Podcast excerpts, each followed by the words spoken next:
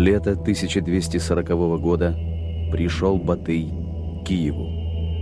Обступила город сила татарская, и нельзя было слышать голоса от скрипения телег, от рева верблюдов, от ржания коней.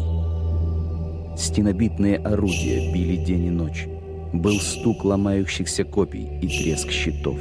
Стрелы затмили свет для побежденных.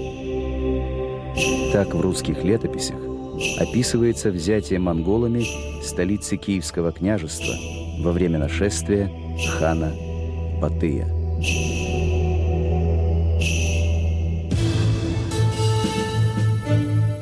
Предводитель похода монголов в Восточную Европу, основатель государства Золотая Орда, внук великого завоевателя Чингисхана Бату-хан утверждал, чтобы стать сильным, надо не делать ошибок и беспощадно уничтожать своих врагов. В русских летописях его называли Батый, несокрушимый.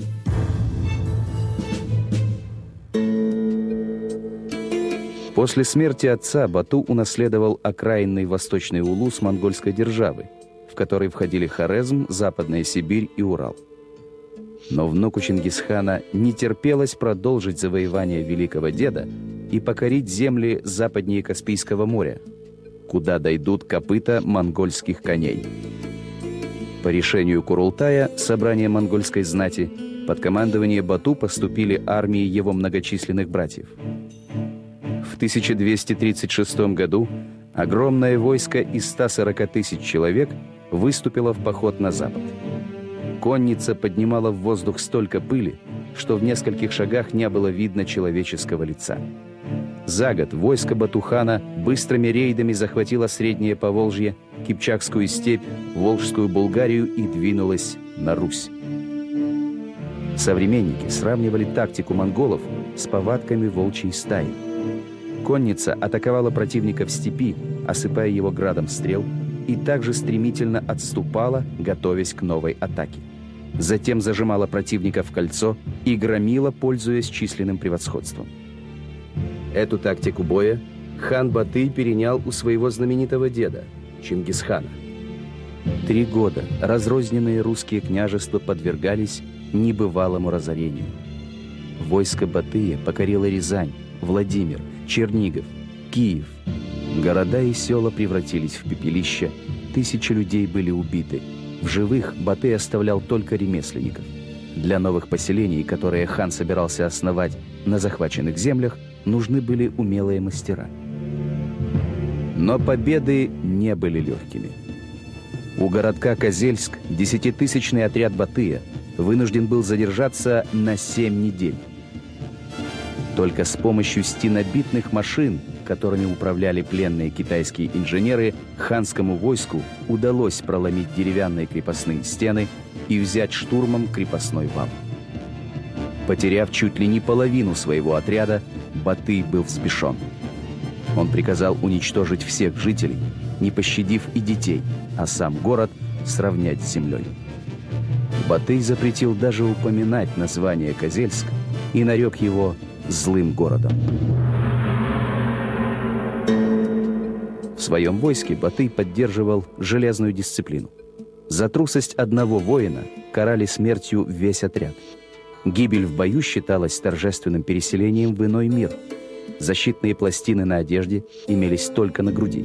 По монгольским понятиям, храбрецы не должны прикрывать спину. В тысяча двести сорок первом году Бату-хан перешел Карпаты и вторгся в Венгрию. Через Тису и Дунай монголы дошли до Средиземноморья и повернули обратно на берега Волги. На захваченных половецких землях от Иртыша до Дуная Бату-хан в тысяча двести сорок третьем году создал государство под названием Золотая Орда.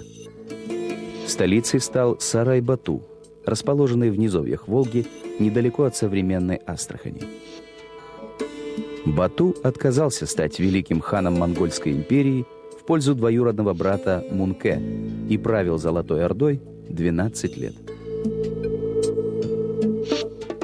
С годами Бату потерял интерес к кочевой жизни, стал толстым увольнем, полюбил роскошь. Посланник Папы Римского Плано Карпини, посетив Золотую Орду, писал: Бату совсем как император, сидит на троне с одной из своих жен. Братья и сыновья ниже на скамейке, прочие же люди сзади на земле. Бату выдавал жалованные грамоты, ярлыки, вассальным правителям, русским князьям, сельджукским султанам, грузинским царям. Он покровительствовал торговле, основал прекрасную библиотеку. Возле ворот столицы велел установить двух золотых коней в натуральную величину. Фонтаны и дворцы Сарай-Бату приводили в восторг даже венецианцев.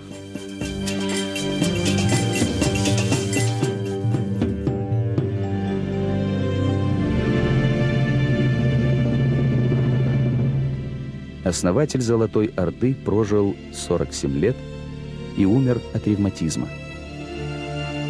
Бату-хан, разоритель Восточной Европы, вошел в историю как злочестивый, окаянный и кровожадный дикарь. И лишь изредка вспоминается еще одно его прозвище – Саин-хан, означавшее «справедливый, щедрый, великодушный».